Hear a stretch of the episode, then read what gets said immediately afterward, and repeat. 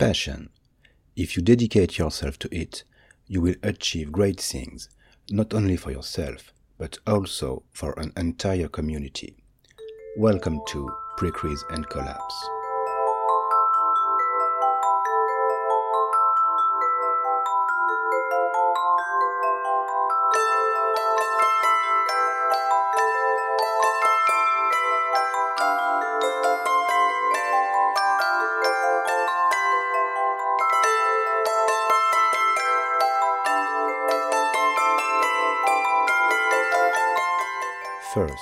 Me apologize for the delay on this episode. It was more difficult to make than the previous ones, mostly because of the translation work. And at the end of last year, I couldn't find the time to get to it. Anyway, it's back on track now. Welcome back. Today, I am with Nicolas Terry. You must certainly know him both as an artist and an editor. We met in 2006 in Lyon in a small cafe. We were a group of folders gathering in real life for the first time, and some of them created a few months later the Oura. But that would be another story. For now, let's meet our guest. Hello, Nicolas, and thank you for being here today. I've got lots of questions for you. Merci pour ton invitation. First, I'd like you to introduce yourself. Ah, donc, euh, ça fait 18 ans que je suis vraiment dans l'origami. Ça a commencé par du pliage simple. Et puis après. Euh, Well, I've been doing origami for 18 years. It began with simple folding, and then I created models, and then, one step at a time, it became, without me knowing, a passion that took more and more place in my life every day, until it is now a real job. And so today, I'm editing origami books, I'm writing origami books, I'm creating models, and I own an origami related shop. Do you remember your first encounter with origami? Oh, c'était comme pour beaucoup de personnes, quand on est dans l'enfance, mon père m'a appris euh, des petits modèles euh, que je refaisais euh, sans cesse, puisque je connaissais que ça. Et euh, Oh, That was like euh, a lot of people. équivalent de moments When I was a kid, my dad taught me some small models that I was folding again and again because I didn't know anything else. And one big moment was when I stumbled upon a biplane by Momotani. It was at the end of a book by Didier Boursin, and for me that was the best origami could offer me at this time. I folded it with foil paper because A4 sheet wasn't enough to fold it correctly. That is still one of my biggest emotions to know that origami like this existed. And remember, we didn't have access to the internet at that time. We didn't have access to origami books, so I stopped there. And then it came back by chance. 18 years ago, I googled origami and I discovered there were lots of things, and I started folding them. Quite quickly, I discovered an origami club nearby when I met my friend Mehdi, where I met my friend Lydia. She's quite known on the internet. And we gathered every Thursdays. We learned origami, and I discovered also the MFPP that we can borrow books from them, origami books, and it began like that. Every week, I folded with friends. What all of this brought me was it showed me other creators thanks to the. MFPP's books, and I discovered. And I also discovered tissue la foil paper because at this point. I could have stopped origami because I only had l'occupation a démarré. white plain c'était juste un paper to fold. But tissue foil paper allowed me to make colored paper just like I wished on both sides. And then, and also, it's very malleable. And as it is very malleable, I could fold very complex models. And from then, really, the passion started.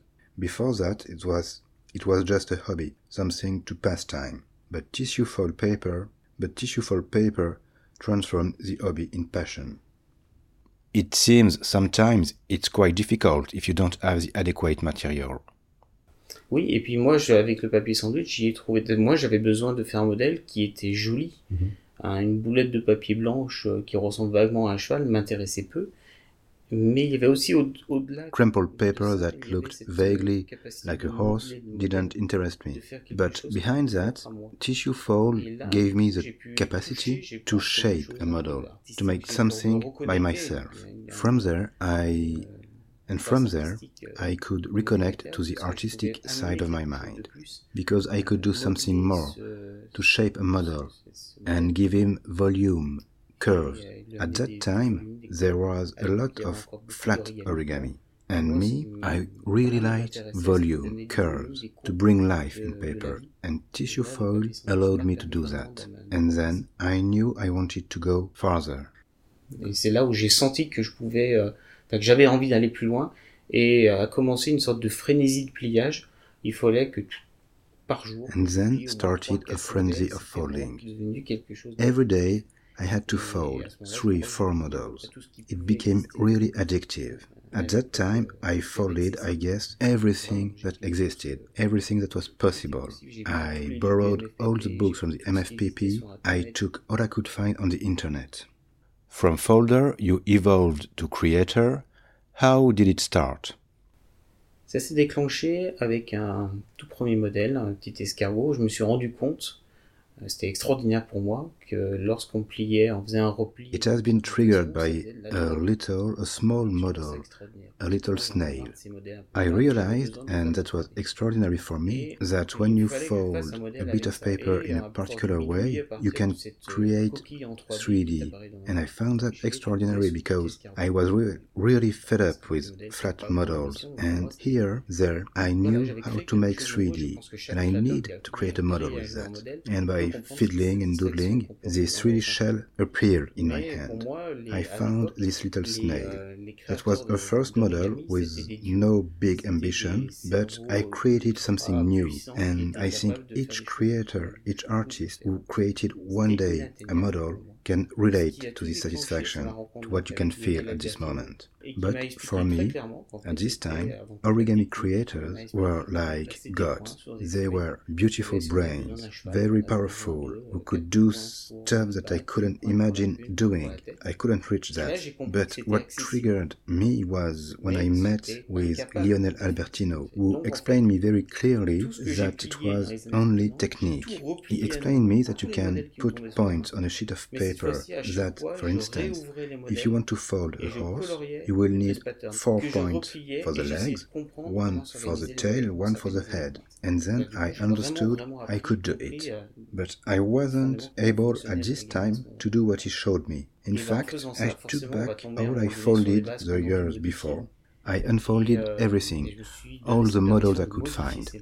But this time, when I opened them, I put colors on the crisp patterns and I refolded them.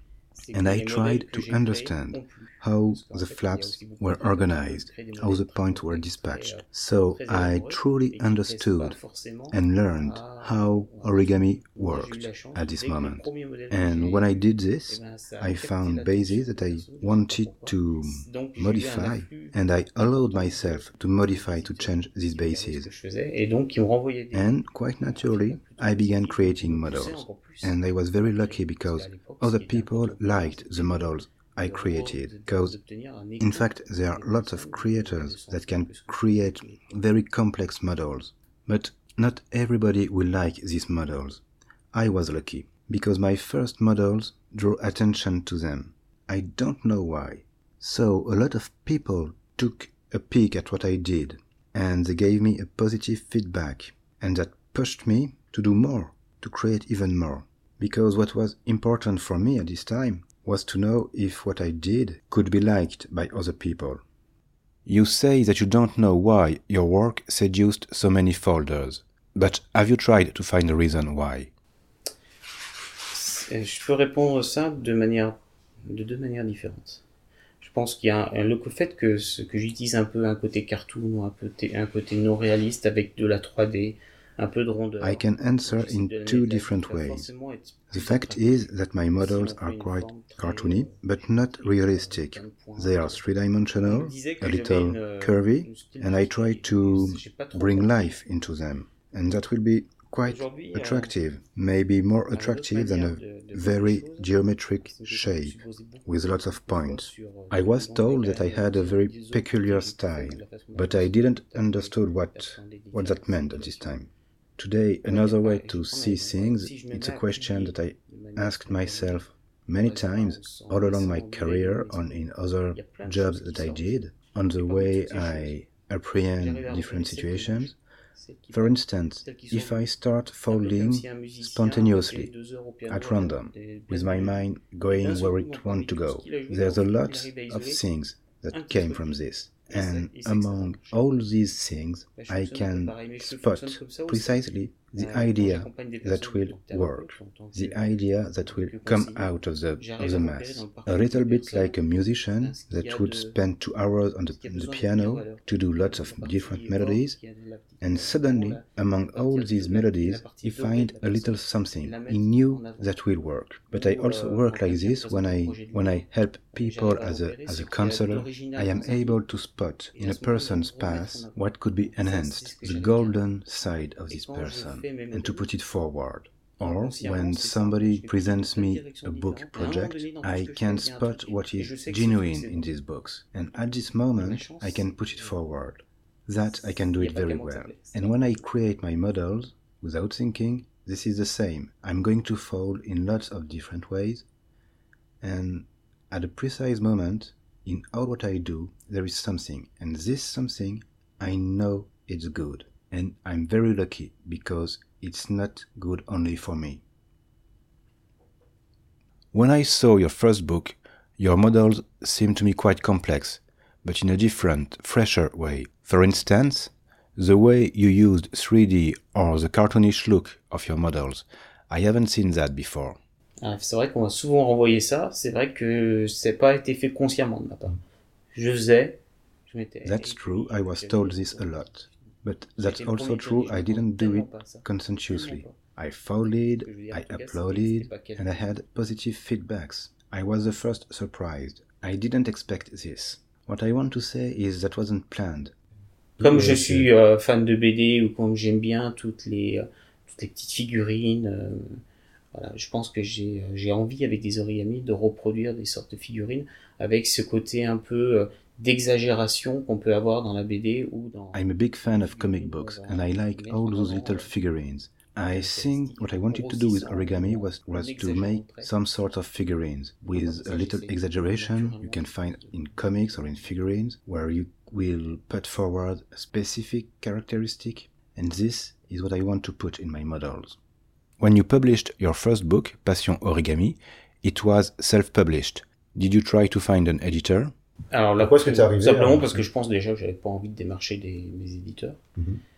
et que euh, je pense que là aussi j'ai été euh, influencé par Lionel Albertino qui avait fait aussi de l'auto-édition donc je me suis pas trop posé de questions. It was just because I didn't want to go hunting for editors, and I think here again I was influenced by Lionel Albertino, euh, who also internet où j'avais had made pas mal, euh, self-edition. vraiment pas mal de visiteurs à So. I didn't ask myself too euh, much et je me suis questions. dit, bon, bah, He was a euh, friend. je crois que j'en ai He advised me. He already did this. quelque chose d'assez énorme. He introduced me to his printer. ça, il y en a bien I qui m'ont acheté quelques saw him. de- de livres. He told me I can euh, do this, it will cost you this et puis je me suis dit, de toute price, and I did it. That was it. And I was lucky enough to have a website with lots of visitors at that time, and I euh, told myself, euh, I've got one billion visitors a year. It's big, it's huge, and maybe among all of them, I can mais ça va sell euh, a few hundreds of books. And I simples pour les told myself, moi, je ne suis pas capable de anyway, distribuer ce genre de and a Euh, classic editor doesn't euh, care of these complex origami books. It's not the kind of books mère de famille qui veut you want to see in Pour mes, mes autres in everyday everyday's pour les passionnés, moi, je bookshops. tenais vraiment à garder le, le contrôle. euh, So euh, I est assez took the euh, path of self-editing for all these reasons. euh, Et je sais que si j'avais présenté ces livres, I also made some books with other choses, de la editors, simpler books for kids, Enfin bref, j'aurais été- and I wouldn't be important pour moi, able to distribute livres à moi those books. D'avoir cette liberté. the buyers who come in my shop, que j'ai pu publier, c'est- euh, they are moi, je voulais passionate, vraiment mettre en avant cette international. Liberté. Et je voulais pas It's not a mother who wants a book for her kids For my other books, for The Passionate, I wanted to keep control. An editor is very demanding on what he wants to do, and I know that if I had showed these books to an editor, they would have asked me to change the cover to include this model or another. I wouldn't have been free. What's important with my books is to have this freedom. And but with the artist that I published, I really wanted to put forward some aspects of them, and I didn't want anyone else to tell me how I should do it. So I stayed in self edition. But also, I don't have a distributing circuit. Maybe I could give some energy for such a project, but it's not what I want to do. Speaking of your first website, what did you have in mind when you built it? Je l'ai créé avec en tête de pouvoir montrer les modèles de Robert Lang et de Patricia Crawford. Je trouvais qu'ils avaient quelque chose de plus que les I made it with the idea to show models from Robert Lang and Patricia Crawford. I thought they had something more than other creators, and I wanted to show this little something, to upload beautiful pictures, to make a list, a catalog, to show the similarities between these models. What defines the essence of a folder? What defines the essence of a creator? It was my stuff. It was what I wanted to do. And that's why I called it design in origami. Et puis, euh, rapidement, j'ai pu mettre mes autres modèles. Et puis, euh, je trouvais que And then quickly, I could upload my own models. And then I find it very amusing to show models from others, from friends that didn't have a website. They didn't know how to do it, and Flickr wasn't there. Moi, mon objectif, c'était d'être le plus proche possible des, des auteurs. What I want to do is to be as close as possible to the artists, to the creators. And I knew I wanted to know their secrets. I wanted them to tell me their secret. How could they do that? Or maybe they have such a powerful mind that to be around them, I could get something from them. I wanted to be linked to these creators. Et ce que j'ai pu trouver, c'était d'aller à la rencontre de ces créateurs. And what I found to go and meet these creators was to offer them to do to do a gallery. And then I started creating lots of them, lots of galleries. And I found out I liked it a lot to go look out for someone and to put him under the light. So I almost forgot so I almost forgot to publish my own models and I displayed all my energy to to show other artists. And I also started to share what was going on in the origami world. It was a passion for me. I did it every night when I came back from work. At the beginning, you published pictures, but at one point, you started uploading diagrams. I was happy to find there a variety of diagrams I couldn't find in books. C'est vrai. Alors, tu vois, je, tu me dis ça, mais en fait, euh, je m'en souvenais même plus. C'était pas ce qui était fondamental pour moi. Je pense que je l'ai fait parce que j'avais des auteurs qui avaient envie de partager ou euh, peut-être que je me suis rendu compte que si ça répondait à une That's true, but you know, when you tell me this, I don't even remember. It wasn't so important for me. I think I did it because some creators wanted to share them, or maybe I realized some people wanted it. But for me, the important thing was to show. For instance, the Vietnamese folders. When I discovered what they, what they did, it was extraordinary for me. Nobody knew them. And I asked them, I want to show what you can do, and tell your friends to show me too. I really wanted this. For each of them, I wanted to make a gallery and to show what they could do. To be honest, diagrams that was secondary. Et puis après, il y a eu une autre partie. Après, j'ai arrêté, je me suis un peu calmé sur les, euh, sur les, les mises en ligne. And after that, there was something else. Plus, plus dirigé vers euh, I started to slow down regarding the uploading of new models and I started to share news of what was going on in origami in origami. Every day I published what I found interesting that showed what others would do. It was a way to compensate the fact that I couldn't show everybody by myself. C'est une manière de compenser le fait que je pouvais plus euh, moi-même montrer tout le monde. And it was also the time when every artist started to have their own page. So, in the end, it was quickly and easier for me to link to what they were doing. You published your second book with Roman Diaz. How did your collaboration start? Uh, Roman, c'est quand même quelqu'un que j'accompagnais depuis un moment uh, sur Well, about Roman, he was someone I was accompanying for a long time on my site. I published his uh, pictures. From the beginning, since he started creating his own models, he popped onto my radar, like uh, a lot of us at this moment. Quickly, I contacted him to publish his pictures. So at the beginning, I first did a gallery.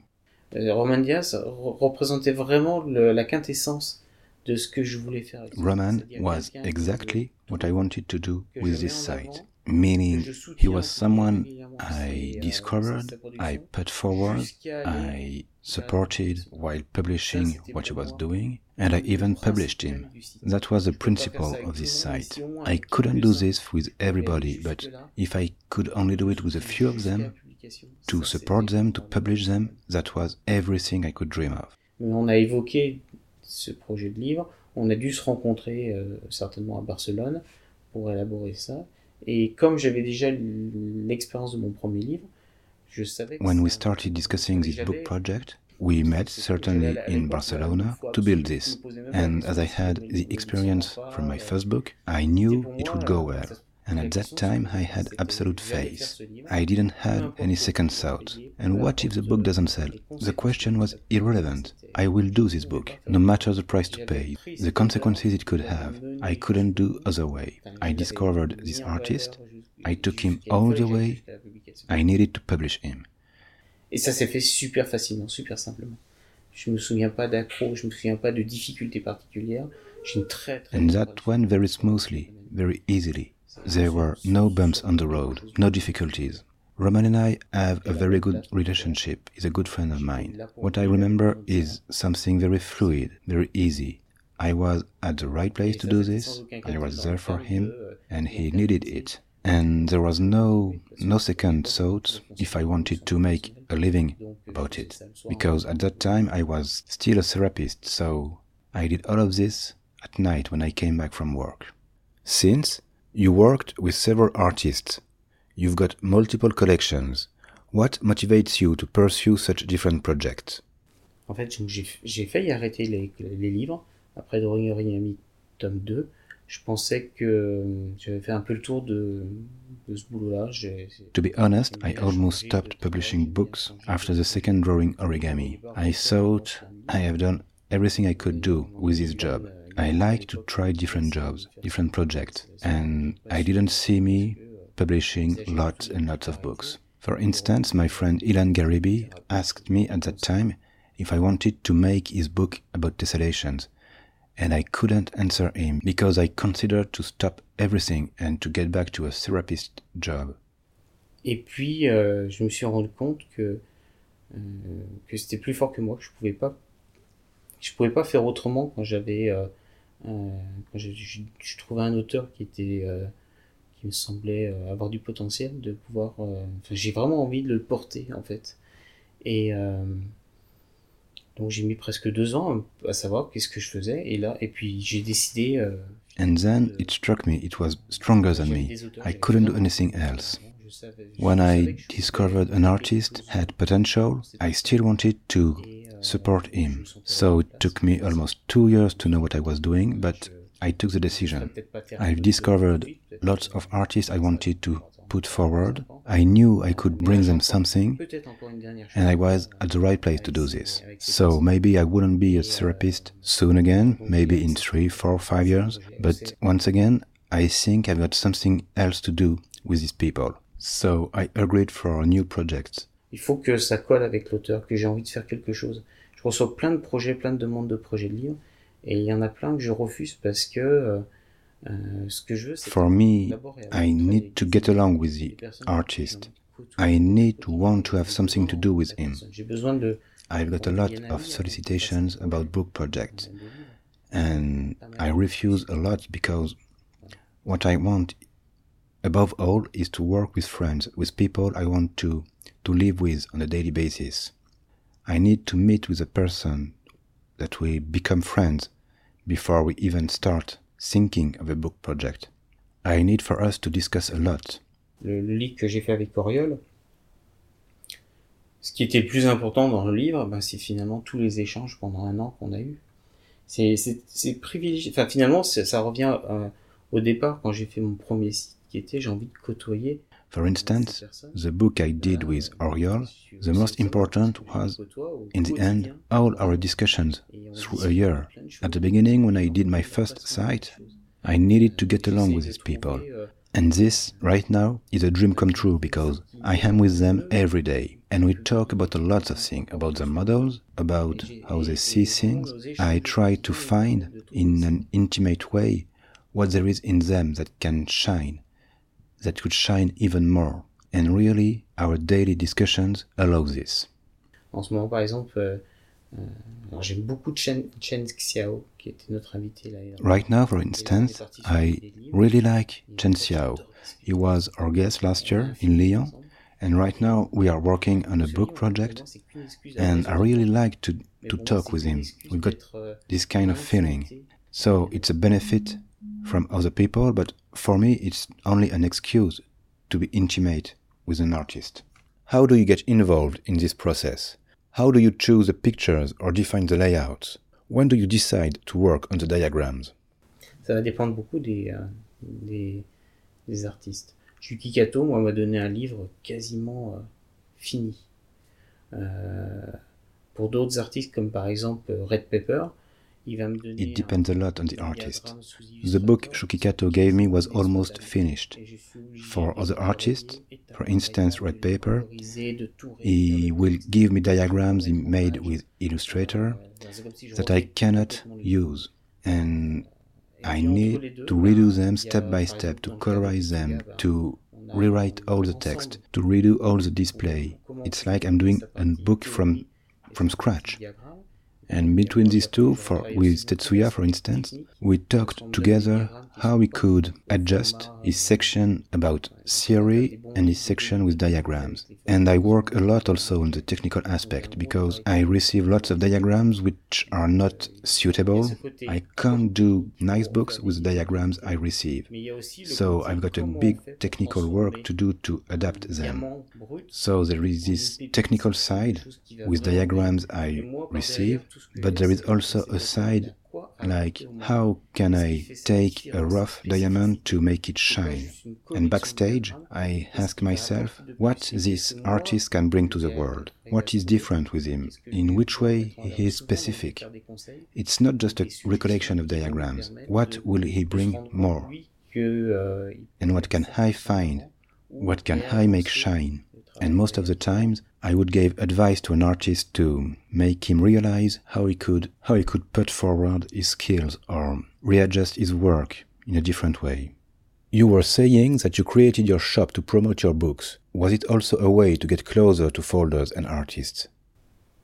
La boutique, c'est avant tout un outil pour diffuser mes livres. Parce que si je pars du principe que je veux mettre en avant un auteur. Above all, my store is a tool for me to distribute my books. Because if I stand on the principle I want to promote an artist, it needs to be where it can be distributed. So I can't use a classic distribution network, so I need to build a shop. At the beginning, it was on my website, Passion Origami. It wasn't professional at all. And at one point, I quit my job as a counselor, as a therapist, to build this shop and to get a real distributing tool. And then it's right, it was a way to become closer to folders because I can expand and distribute what I do. And it needed to be a functioning tool. I can't make a shop with two or three books. That's when I decided to sell paper, and paper was really complicated to get.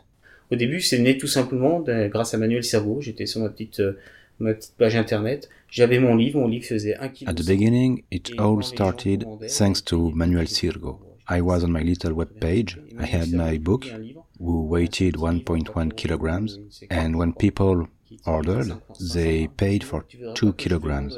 That was stupid. And then Manuel Sirgo published his book, Papiro Insectos, who weighted 500 grams. So I asked him if I could sell his book. This way, customers wouldn't pay more for the posting and he would be distributed all over the world. So he was okay with it, and I started with these books. And then my my friend Carlos Hale told me, "Oh, I will send you my books." And then one thing led to another. I developed it like this. And you need to know it wasn't calculated. Moi, pour moi, j'avais une carrière de conseiller, de thérapeute. J'avais monté mon cabinet. Je commençais à avoir une clientèle. Euh, et puis le soir, ben, je terminais à 5h ou 6h, je revenais et je faisais, je passais deux heures à faire mes paquets, à répondre, machin, tout ça. Et puis c'est à partir du moment où ça commençait à prendre de l'ampleur, où je terminais tous les soirs à minuit, une heure. I had a career as a therapist. I had my own office and I had a few patients. I had my 9 to 5 days and then I came back home and spent at least two hours every night to make parcels, to answer to questions, everything. And at one point, it started to get bigger. My evenings would go to midnight, 1 a.m. I had to take a decision. And as a blessing, at the same time, my employers needed to lay off some people.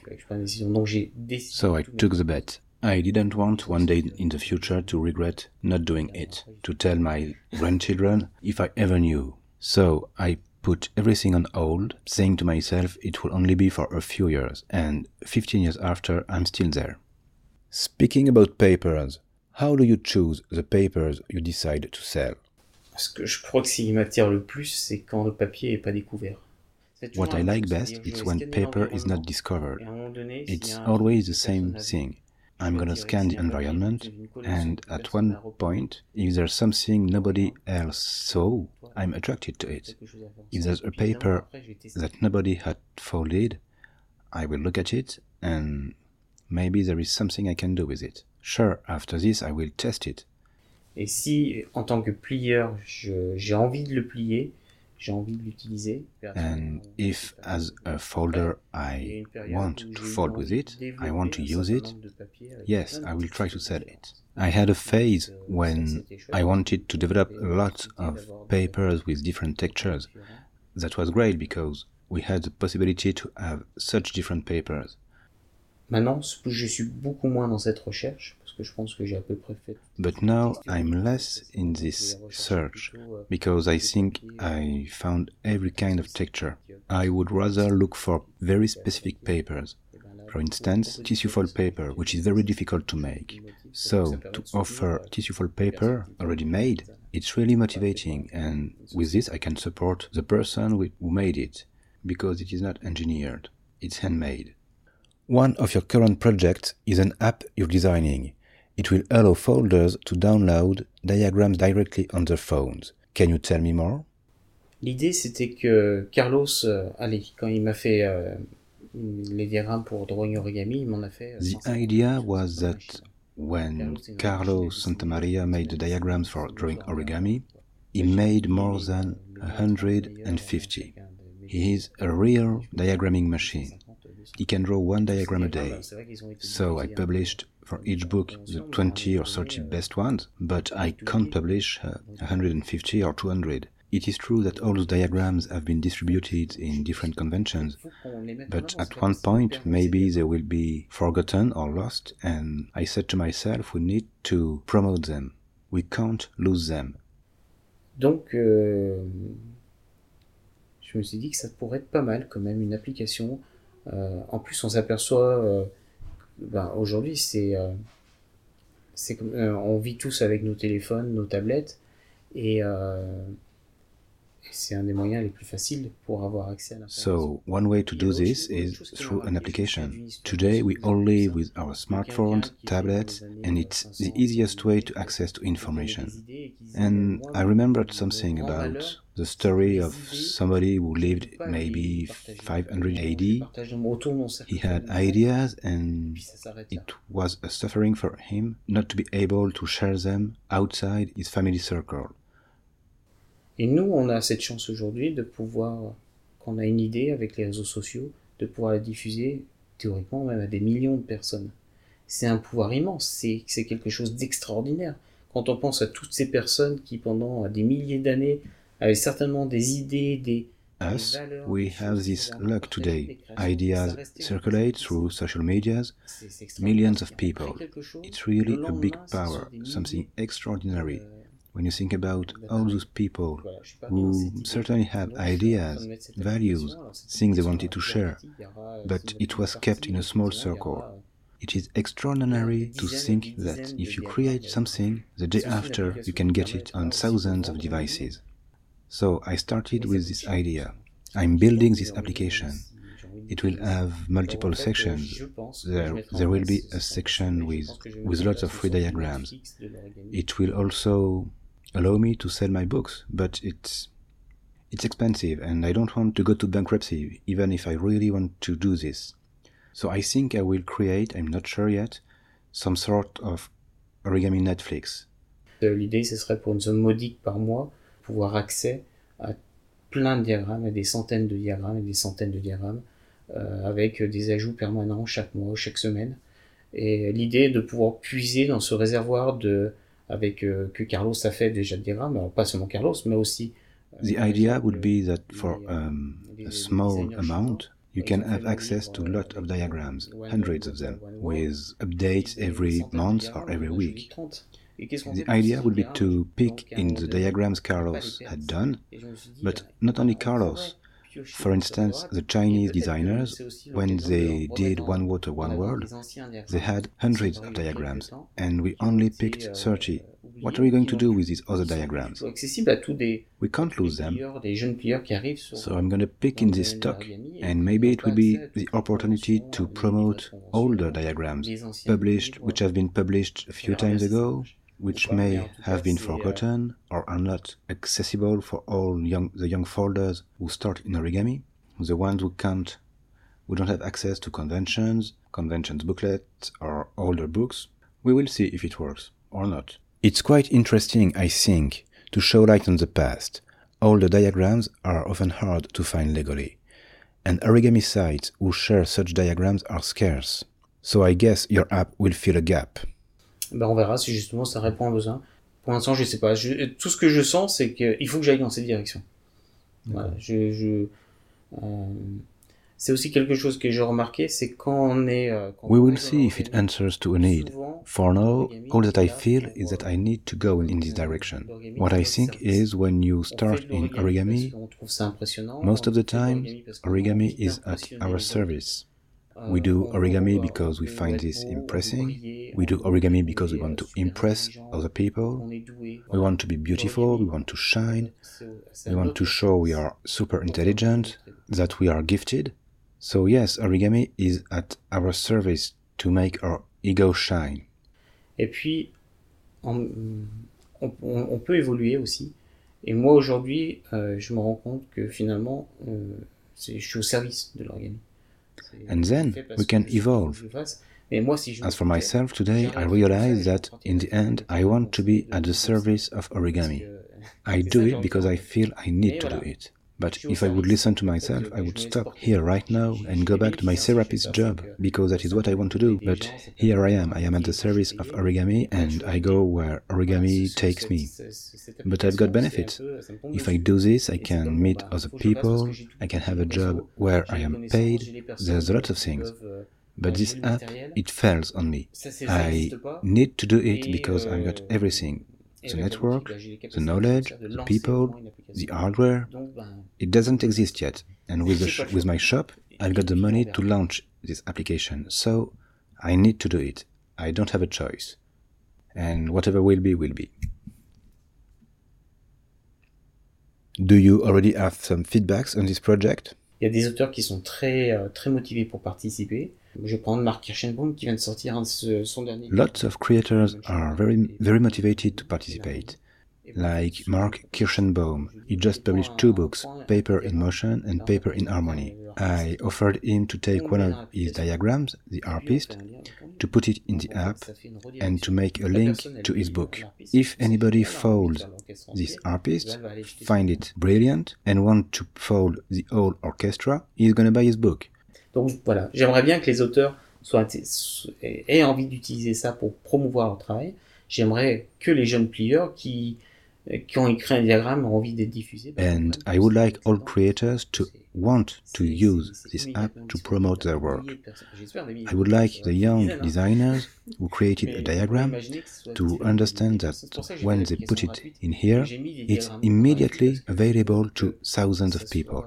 That's why the app is free, and that's why it's got free diagrams, because I want it to be available to a lot of people. Really, I find it magical. I think of somebody, I diagram it, and the next day everybody can fold it.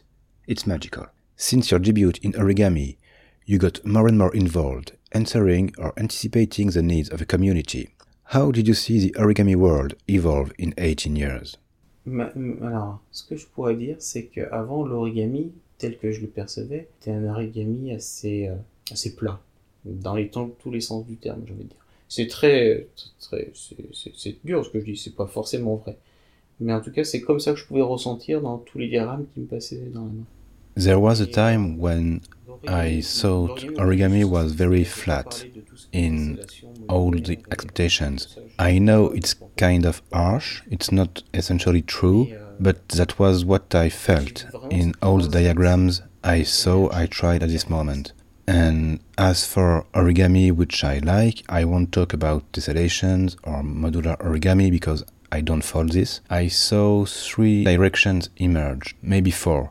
Il y avait vraiment l'axe réaliste qui était un peu porté par Robert Lang, c'est-à-dire que euh, ben on a vu d'ailleurs l'évolution de Robert Lang hein, qui partait de, au début de, de, de, modèles euh, qui pouvaient être simples à plier, puis qui a pu évoluer vers des modèles qui étaient quasiment impliables parce que bourrés de références trop difficiles de crisp-patterns qu'il fallait juste collapser.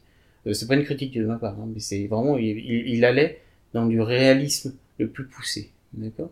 Et donc, il y a toute une euh, flopée de, de, de, de, de designers qui sont partis dans cette direction. Je veux faire quelque chose d'hyper réaliste, euh, d'hyper impressionnant, d'accord Et je vais partir dans la technique. Même si c'est au détriment euh, du plaisir de plier, ou si c'est au détriment de mon côté artistique, d'accord euh, bien que je dis pas que ce ne sont pas des artistes, pas du tout. Hein. First, there was the realistic aspect of origami, uh, like what does Robert Lang. We saw his evolution. He started with rather simple models, and from there he went to full hyper realistic, very impressive stuff. For all the people who headed toward technique, Maybe they lost the pleasure of folding or to fold something artistic. I don't say they are not artists, on the contrary. But if you aim for pure anatomy, it's not it's not um, a way of doing like could do Dinh. For me, it is an artistic way of doing, to follow a movement which will give us the will to do something. It's artistic to be pushed forward realism. And for those who are not artistic, the flow of this is they will only develop technique. And then we we saw something else starting to grow, like something artists like Giang Dinh or Quyet showed us when the model carries emotion. You don't need technicity. The shape, the curves, the seam of the model dazzle us. Facing these models, we are startled. There is emotion. These models are made without technique or um, pleasure of folding because they only carry emotion, artistics and artistic side. Et puis il y a aussi toute une autre partie qui était d'autres designers qui eux se sont euh, focalisés vers le plaisir du pliage, l'élégance du pliage, la façon dont va s'agencer les volets et euh, toute la construction pas à pas. And then there are those other designers who focused on the pleasure, on the beauty of the folding, on the way the flaps combine, the step-by-step -step construction, We talked about Hideo Komatsu, but we can we can also talk about Roman Diaz, who started with realistic models and evolved towards something more elegant, an elegant folding. He focused on this. Et j'ai trouvé durant ces 18 ans que en fait les euh, ces trois voies se cristallisaient And I saw during all those 18 years that you can easily categorize authors through the, those three directions, with people trying one or the other, or even people who are at the center and able to do everything. For example, from, for me, I started on the artistic side and now I try to make elegant sequence of folding. I want people to have pleasure folding my models. That wasn't at all what I intended to do at the beginning when I did my first book. Euh, moi, ce qui m'apportait, c'était euh, l'apparence que véhiculait la, euh, le, le, personnage et non pas la, le réalisme euh, ou le plaisir plié. Après, l'évolution d'origami, ben, ce qui était bien aussi, c'est moi ce qui m'a particulièrement. What mattered then was the look of the model, not something realistic or fun to fold. And after that, I was really impressed with young creators that have a gift of folding, a gift to show something. I'm thinking, for instance, about some Vietnamese folders, some Chinese folders. They really understood how to use paper to show who they are. And what impresses me when I see their models is that I cannot move, I cannot speak. Alors que d'autres auteurs, on a l'impression qu'ils ont euh, refilé dans toute leur euh, dans, dans leur pliage euh, toute leur saleté, toute leur poubelle, et c'est pas forcément une sensation agréable en fait. Ça va être toutes les plieurs qui, qui vont utiliser justement l'origami et eh ben pour euh, soit pour vider, soit pour euh, essayer de comme un, un poulpe qui va aspirer le maximum de reconnaissance et en fait euh, l'origami va servir vraiment à, à compenser un manque qu'ils ont. Alors c'est une progression normale. Hein. Au début, moi-même j'étais comme ça et il y, a, beaucoup de jeunes qui ont besoin de construire et de consolider leur ego. Donc l'origami sert à ça, enfin en tout cas peut servir à ça quand on a une âme d'artiste ou quand on a une sensibilité artistique eh ben, on est jeune, on va vouloir euh, un peu consolider son ego en essayant d'impressionner le monde et en essayant de, euh, de recevoir le maximum de reconnaissance pour, pour construire. Whereas for other folders, you've got the impression they put all the dirty ideas in the models. It's not a pleasant sensation. Uh, I'm thinking about all those folders who used origami to get all the recognition they could have. Origami will, will be a tool for them to, to make up for something they don't have. But it's something normal. At the beginning, that is how I was. Lots of young people need to boost their ego. Origami can be used for this. It is an easy way to gain recognition. It's immediately impressive for other people. But if we talk about art, if we stay only in technique, or if we use origami only to get recognition, the models you you make with this state of mind, it's heavy, it's sick. You know it's made for only to impress. There is no life in it. We are manipulated. But for other creators, suddenly the stress disappears we are snapped by the, their model. And this is fascinating. And to know that so many young people are able to do this, whereas origami is not a big thing in their country, I'm struck. I am really, really impressed by all of this. And how do you imagine origami's future and your future in origami? Moi, moi, je ne sais pas. Je sais pas, vraiment pas. Moi, je pensais que l'origami, j'allais en faire 5 ans. I really don't know. I thought I would do origami for maybe 5 or 6 years. 15 years later, I'm still there. I'm not going anywhere. I've got 11 books to publish. Euh, l'origami, euh, comment ça sera dans 10 ans? J'aimerais que ce soit plus que les personnes le fassent euh, dans le plus de dons possible. Origami in 10 years, I don't know how to answer to this question. I would like it to be made with the most altruistic way. Origami is to offer to the world, to other people, not for recognition or money. This is the only hope I can have. J'ai l'impression que les jeunes d'aujourd'hui sont de plus en plus sensibles à ça, donc euh, j'ai l'espoir qu'effectivement ça, ça reste dans cette volée. Que I think young people today are very sensible to this. I've got big hope that origami will part away from money. It's I made a living with origami. Maybe it's contradictory, but I hope it will stay humble and that a lot of people will be that lots of people will serve origami rather than the contrary. Do you think that in 10 years we will be lucky enough to get the second volume of Passion Origami? euh, j'ai commencé, hein. mais en fait, j'ai même écrit plein de trucs. Mais en fait, à chaque fois, je me fais happer parce que parce que j'ai plus envie de bosser sur avec les autres, quoi.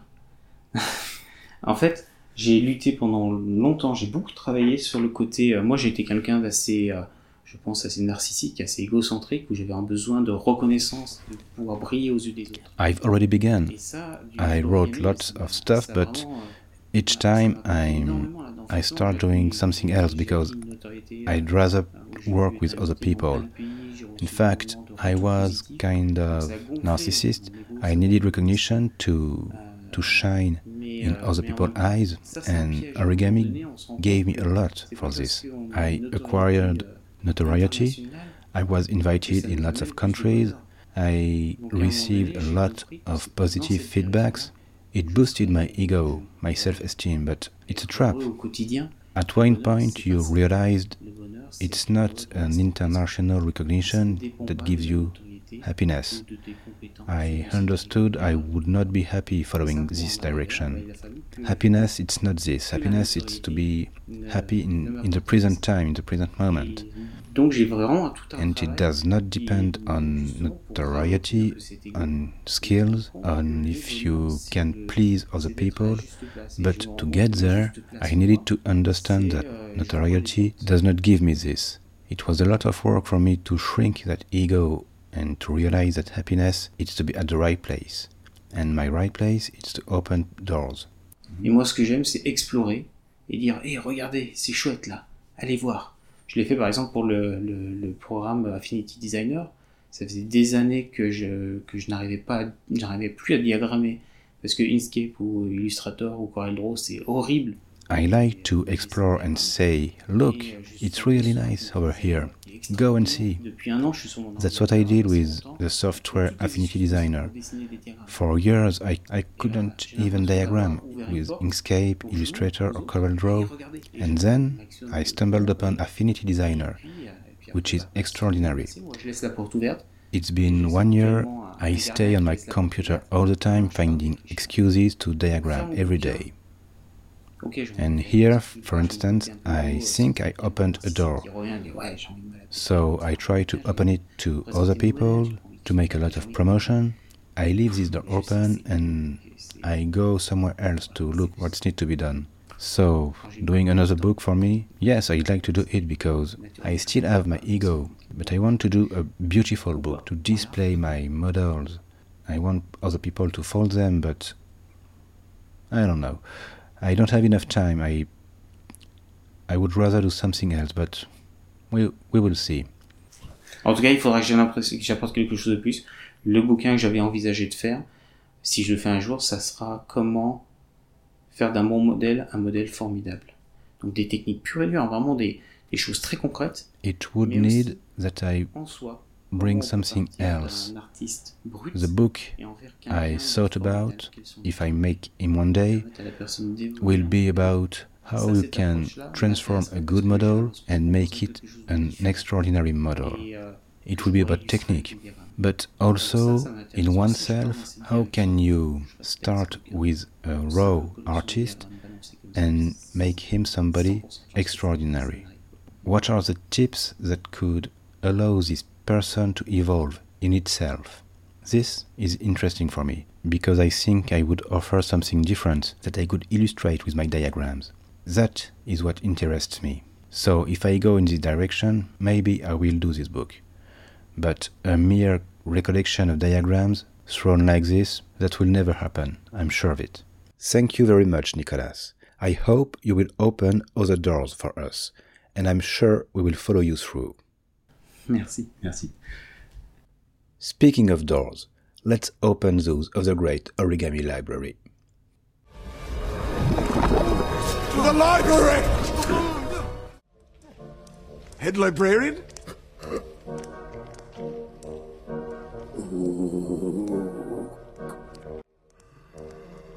In the last episode, Vivian found two interesting books. I can't suggest you less. Nicolas insisted on the importance of preserving and sharing the past, so today I found two oldies but goodies in the virtual shelves of the library. These are two ebooks published by Nick Robinson. The first one, One Dozen Fold, is a recollection of diagrams of models by Nick Robinson and other artists, for instance, Paul Jackson, Dave Brill, or the late Francis Ow. This was Nick Robinson's first publication, dated 85 or 86. The title is self explanatory. You will find 12 diagrams for simple to intermediate models. The second book, Fold with Feelings, contains only Nick's models. You've probably seen these diagrams elsewhere, but it's very practical to have them gathered in the same book. Both ebooks have nice vintage diagrams, and they will offer a nice trip through origami history to younger folders. Overall, I appreciate the way Nick Robinson shared this bit of origami history. Older diagrams for even older models, one of them was created in 1964, are quite hard to find. Making them available for a really affordable price is a great move. Maybe one day we will have an open database of all origami diagrams, but until then, we must encourage such propositions. You will find these ebooks on Nick's shop. The links are in the notes. I've got another book for you. Not an origami one, but a good example of how origami conquers the world. That's it! The paper dragon must be a reference to origami, the Japanese art of folding paper. Okay, guys, give us an origami dragon. Just a little tuck here, a fold there. This goes under, that goes over. Oh?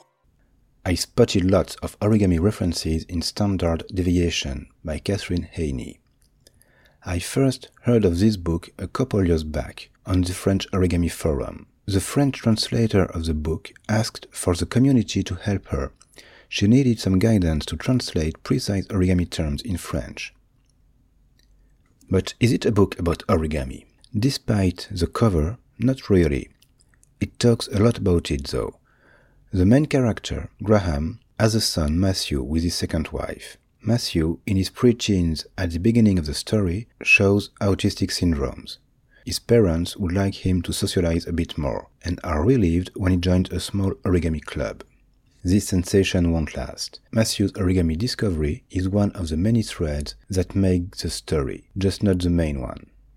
But you can go and read it, as the origami part is well described. I'm less fond of the tone used there. It's a little bit condescending.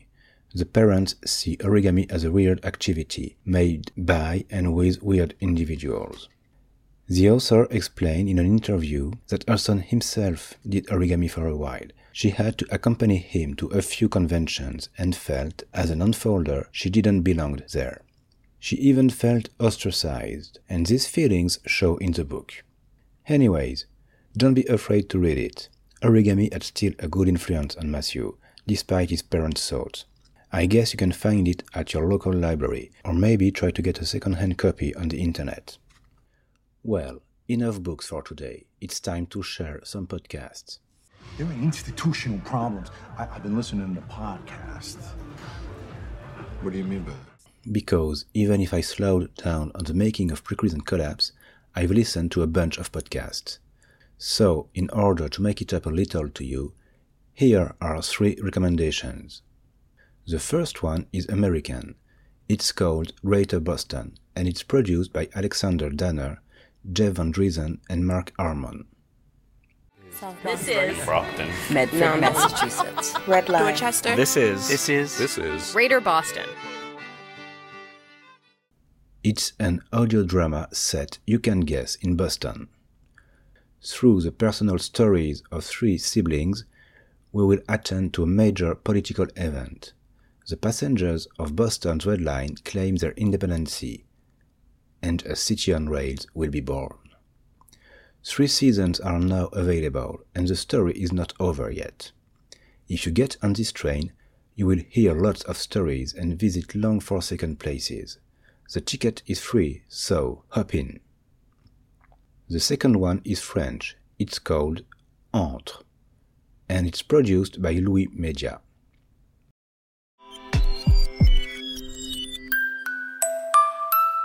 Vous venez d'écouter Entre, la toute première production originale de Louie Media. It is a non-fiction podcast in which each season allows a teenager to share their thoughts. In the first season, you will listen to Justine, who, by entering middle school, must adjust to this new phase of her life. It's quite hard for her. She built her own world and must cope with new codes, people, and chores. In the second season, you will listen to a brother and a sister sharing their differences, but also all what binds them together. You don't need to be a parent to appreciate this program, and it, and it might change your way of considering teens and preteens. I hope you like it. According to Ausha, I've got at least one listener in Romania. So the third one is for them. It's called Satul Mădălinei, and it's produced by Decat o Revista. Dor prezintă Satul Mădălinei, o poveste în șase episoade despre dragoste, sărăcie și costurile altruismului. It is a non-fiction podcast. Mirella, a woman working for child protection, meets Madalena, a young mother begging with a baby in the subway. As they start talking, Mirella gets the idea of building a virtual village on internet to help her. And the podcast tells us how she does that while getting more and more involved in helping Madalena on a daily basis. Through this particular case, we get a larger picture of the care system in Romania with its qualities and its flaws. If you understand Romanian, I hope you'll try and listen to it. It's worth the try. And that's all for today. I hope you enjoyed this episode. If you want to share your thoughts about it, find me on Twitter and Instagram at PrecreasePod and on www.precreaseandcollapse.com. Listen to this show on Ausha, Apple Podcasts, and everywhere you find your podcasts. You can support me by sharing it on your usual networks and social media. If you are part of an origami group or organization, I would be thrilled if you would recommend me to them. Recorded and edited by me, Stéphane Gérard.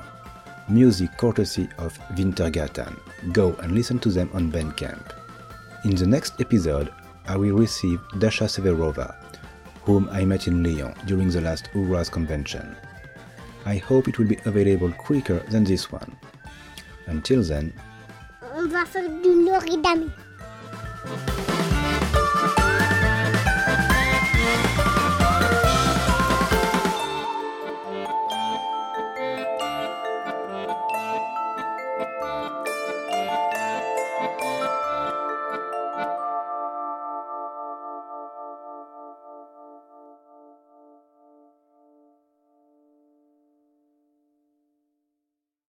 One last question.